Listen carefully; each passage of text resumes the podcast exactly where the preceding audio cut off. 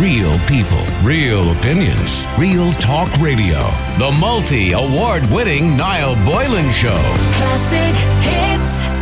Many of you may have been watching the Chernobyl program on Sky TV, and it's called it brought back for many people who don't remember the Chernobyl disaster uh, back in 1986. What actually happened at the time? And for those who don't know about it, of course, Chernobyl disaster was a catastrophic nuclear accident that occurred on the 26th of April 1986 at the number four nuclear reactor in the Chernobyl nuclear power plant near the city of Pripyat uh, in the north of the Ukraine. Now, the accident occurred during a safety test which is ironic, on a common Soviet reactor type. Um, and the test is a simulation of electrical power outage.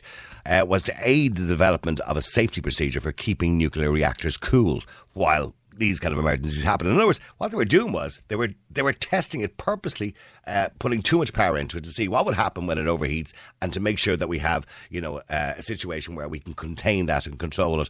But unfortunately, in this particular situation, uh, that didn't happen. Now, the total number of casualties remains disputed. Estimates reduced life expectancy as a result of radiation released, uh, and are they're kind of uncertain as to whether the, the amount of people that died initially was 4,000 people.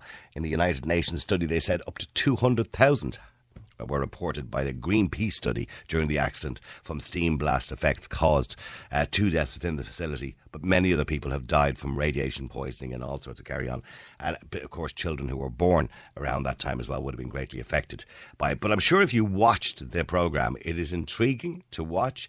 It is sad to watch. Um, there's so many emotions when you watch a programme like that. But one person who was born at the time is Raisa Carolan, who's living in County Meath in Ireland now, and she's 26 years of age. Good afternoon to you, Raisa.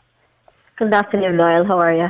I mean, when you watch the programme, and, and you have watched it with great intrigue, I'm sure, uh, knowing yeah. that, you know, you were born around that time, and what does it bring back a lot of memories for you of Chernobyl? Um, yeah, I I was born seven years after '93, yeah. and um, I suppose watching the the whole show itself, it was very it was very emotional, as you said. There's lots of different emotions, you know, between anger and between, you know, kind of what happens and the whole situation surrounding it. And I suppose for me as well, because it because that one event has now panned out my life how it is today. And you know, you kind of wonder what if that didn't happen, where would I be now? And so yeah, there's a lot kind of going on, and you know. And, and would you? I mean, how far did you, or did your family? How far did you live from uh, the Chernobyl nuclear power plant? Um, I would have been in the um, in the neighbouring country of Belarus.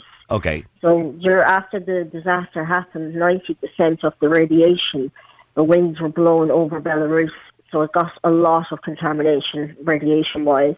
And did you would you have known many people who died directly from radiation poisoning at the time? I know you were quite young, obviously, uh, in the, the preceding twenty years, where I suppose it would have been at its most dangerous. But would you have known many people who were directly affected, apart from yourself? And I get to that in a minute. But would you have known many people that were directly affected by it? Um, not not at the time itself, but in the aftermath. Obviously, there's a lot of people who um, who have been affected by it as a result of you know the radiation and everything else that came after it.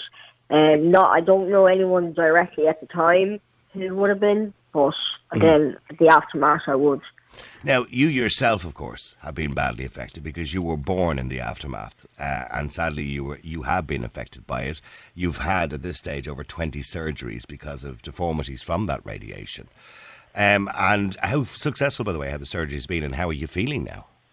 Um, yeah, as you said, um, I was born born in '93, so a few years after it, and due to the radiation, and obviously my parents would have been exposed to um, a large amount of it.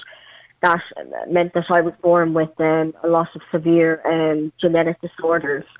So I was born with a cleft palate, with um, issues with my legs, and um, you know, I, that as a result of that, I would have had to have um, over, as you said, over 20 surgeries, possibly a lot more. And thankfully for me, I've ended up on the right side of it that because I've come to Ireland and I've actually been able to get all the treatment I needed to get. Mm-hmm. I'm actually now, I'm, I do anything as uh, any other young woman does nowadays. Um, I don't let anything stop me. I do have a prosthetic limb. That, that I had to get when I was 12 years of age in order to give me that better lease of Well, life. you, you ended up having to have one of your limbs actually amputated at the time because you were born with, with webbed legs, essentially. So you had to Yeah. have one of your legs were, were amputated at the time. yeah, I- absolutely. but yeah. I mean, nothing is stopping you because I know you have a master's in criminology now. So you- you're moving on with your life and trying to get on with your life and not, not let this, you know, affect your life as much as it should possibly. And you'd be admired for that. But for a lot of people, life wasn't the same and life can't ever be the same again. And I suppose what you're concerned about most, and I did some, something that myself and Helena were talking about actually last week because Helena was talking about the documentary, my producer, and she was saying, you know, a lot of people go there and they go to Auschwitz and they go to these other places where so many people have died. And I don't know, I, said to Helena, whether I'd be comfortable to do that. It's almost turning into turning it into a tourist attraction. Yeah, and you know it is. It's you know the Chernobyl phenomenon of tourists is now is becoming quite increasingly popular, especially over the, since the series has ended. And I would have like I don't deem it to be kind of the same as the Auschwitz because the react the the situation in Belarus or in Chernobyl is very different because there's still radiation around, and to what extent I don't think anyone really knows. Mm-hmm. So you, by essentially by going over there and you know by taking selfies and you know trying to get as close to it as you can, you're actually putting your health and yourself in danger, um, because there is there is not much known about what the environment is, right? Like around the area of Chernobyl itself, it's a ghost town, and it's a ghost town I've for watched the reason. videos on YouTube that tourists have taken, and it's kind of it's kind of very creepy to be honest with you. It's like the land that time forgot. It's all these buildings have almost stopped in time, where they have you know bushes growing around them and leaves on them now, and it's almost like you know suddenly everything just stopped in this village and was just left there for all those years to rot essentially. And Yeah, it, it is kind of yeah. eerie, isn't it? Yeah, it's it's it's um you know even watching stuff myself and seeing things, it's it's as if you know people just vanished in one second and everything. Oh, have I lost you there? That is because of the you know at the time they had to be Yeah. evacuated and stuff, and you know the fact that they have never been able to return to there to me says a lot. You know, um, because I was listening to a guy, a tourist guide, and he was expressing that um, he does these tours himself, and he was saying that oh, there's no danger, it's fine, and and you know, it, to me that's more worrying because it's well, what information do you know that people other people don't? So it's kind of like well, if it's known to be saying that's safe to go and visit there, then why have people not returned back to their homes at one point and come back to re, retake, relive their lives that they started out in this little town? I mean, I, I in the tours I watched the tour guides going around, and they all have Geiger counters. Um, you Yeah. know, so they're checking the radiation as they're walking around, and the radiation levels, according to them, are safe for a short-term visit. I still personally wouldn't risk it myself. It's like saying, you know, well, it's perfectly safe to have an X-ray, but if you have enough of them, I suppose it can be quite damaging. So, in other words, you are exposing yourself to radiation, uh, which is quite a dangerous level of radi- radiation in some sense. You But- are, yeah. uh, But and, and your fear is that not only that not only is it the radiation, but it's also you believe disrespectful, maybe. Um, well, I would I would go that far as to say it kind of is, you know, because Would you not You know, so? I, I would feel if if I was maybe a parent or a, a son or daughter of a mum or dad who died there or died directly because of it in the neighbouring towns. I, I think I would feel that it's rather disrespectful to do. Maybe they should just wait another 50 years and just level the whole thing at this stage uh, and put some sort of memorial up to it, you know? Yeah, well, you know, I, I would be the same, and you know, even as um, like I know, you know, no one directly I know died there, but you know, even the way my life has turned out as a result of it, and and my re- uh, kind of relationship with it, it's to me, I feel that it is disrespectful in a way because it's not like if you're going over there for genuine reasons, and you're literally going over to you know find out more about it to you know mem- remember those who lost their lives and so on. Like that's kind of different. But even at that, you know, it's I'd, I'd be reluctant. But people who are going over just for the sake of, you know, oh my God, I was here because it's on TV and it's I've seen I've seen those people with selfies yeah, smiling. and it you makes know, a great selfie. It's you know that is just kind of it's that is kind of kind of disrespectful and it, Because there's 200,000 people like you, Raisa, in the world. Yeah, According absolutely. to Greenpeace, there's 200,000 people who are directly affected by it. Absolutely, and then even in, in Belarus, you know, with with the charity work that we do at the Chernobyl Children's International, you know, you see ever the legacy that is left behind, and it's not a pretty sight. No. You know, it's not, and you know, for people to go over there, and I, I'd suggest that people genuinely want to go over there for the right reasons. I'd suggest to go over through a charity organisation, maybe do some volunteering work, and actually properly understand. Yes, this is what happened, but look at what's left in the aftermath of it, and how can you help those who are suffering and struggling today to overcome this? Because it's something that's going to go on for many, many years. And, and, and I'll, I'll get to that in a second, but I know a lot of people are probably listening going, now, she's a good old Meath accent, which you, which you have, Raisa. so you've been here quite a substantial amount of time. Now, I know you started off your life in Minsk in an orphanage. How did Yeah. you How did you end up in that situation, if you don't mind me asking? Um, I well, from birth, I, I was kind of prematurely birth, uh, born, and as as we kind of already touched that, I was born with a lot of medical problems, and you know, Belarus is not. It's it's a I would I would go as far as say it is poverty, poverty stricken, especially after the Chernobyl. But um, my I was actually abandoned at birth, so I was kind of left once I was born, and um, then I was actually placed by nurses in the hospital. I was placed into uh, an orphanage where I lived um, 10 years of my life before I got adopted. So was it a case that your parents at the time probably felt that they wouldn't have had the finances to deal with the deformities that you had and the disabilities that you had at the time? Um, yeah, absolutely. That's you know that is a scenario. Um, I, I can only assume um, until you know I do hope to go back in the future and meet them and you know find the proper answer. Do you know who they are? looking For. Um, I know that they're living in Belarus and still living in Minsk. Okay. So, you know, that is definitely something and, you know, I can only assume what the reasons for doing that were, but I know at the time the doctors kind of pretty much said to my parents at the time that due to the issues I had and being born so premature that I realistically I was not going to survive.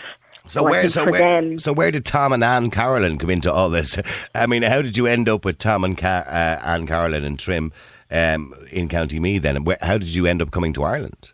Um, well, I would have through Adi Roche's um, Chernobyl, Chil- uh, Children International. She's a my wonderful mother- woman, wonderful woman. Yes. Absolutely, yeah. Um, my mother Anne here, my adopted mother, um, she actually passed away. It'll be ten years in July, but she was uh, heavily involved in the charity, and she for a many number of years, and she brought children over, and through that, I kind of came over in one of the arrest appropriation programs. Okay. And I stayed with a few families around the Meath area. And then eventually I came to the Carolan house and as they say and I say, I came in the back door, I locked it and wouldn't leave. well, you cer- you certainly interacted quite well there because there's no doubt you're from Meath anyway, Raisa. I would have never said you were from anywhere close to Belarus listening to you talking. So you've you've certainly integrated very well. But I mean, not only that, you are now, of course, the ambassador for the Chernobyl Children's International Fund, and I mean that to you must be something you're very proud to do. Absolutely. Um, you know, the reality of the situation is that only for them and for Adi and all the volunteers and everyone who puts the time and effort into uh, the whole organisation, I would not be here. And, you know, and for that, I will forever be grateful. And, you know, to me, this is only a small little thing that I can do to try and help other children like me. Um, because a lot of people ask me, oh, you know, do you mind talking about your past and so on? And and I always say I don't because it's for the right reasons. I do it to, you know, first of all, um, raise awareness about the whole Chernobyl catastrophe, and also then about all the other children who are suffering in a lot of ways that I did at their age. And I suppose if I many, many of those not as lucky as yourself who ended up in a good home, you know, and looked after. yeah. Many of those children didn't end up in that situation and ended up in worse situations.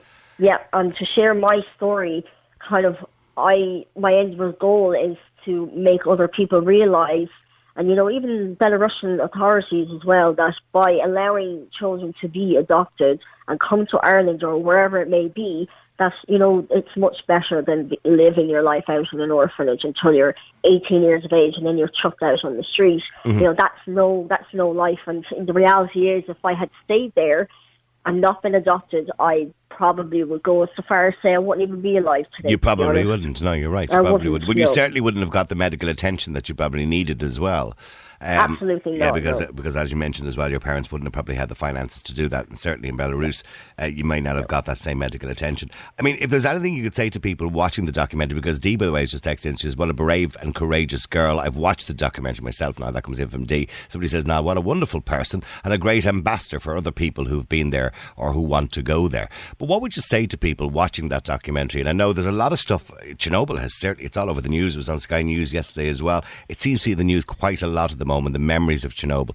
What would you say to other people who are watching that if they if they want to be thinking about something? What would you say to them? Um, I think I think the whole series itself is um, has been fantastic for reopening the, the whole issue and the topic surrounding it, because as I think the younger generation are not aware of what Chernobyl is as such, and I think it's done very well. And watching a lot, I know a lot of people. I know I've spoken to a lot as well, and their reaction has been mind blowing. And you know, even from for myself to watch it, it has been mind blowing, and for everybody else. And I'd say, you know, watch it understand it and you know and if it's something that they feel they could be passionate about into helping and understanding what has come in the aftermath of it I'd say you know get in touch with the likes of like the Chernobyl Children's International and understand how maybe you can help now because the Chernobyl itself is being dealt with but it's now what do we do afterwards? How can we help people who've been affected afterwards? And I mm-hmm. think that's that's now the issue as well as you know, learning the truth about what has happened in Chernobyl.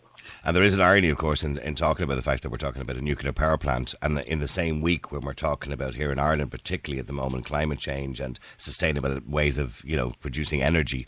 And I know nuclear power has been mentioned, and I do want to mention to people that generally speaking, nuclear power is quite safe. This Yeah. particular reactor accident was a kind of freak accident, somewhat, and almost directly caused by themselves because they pushed Yeah. the reactor to its limits on purpose.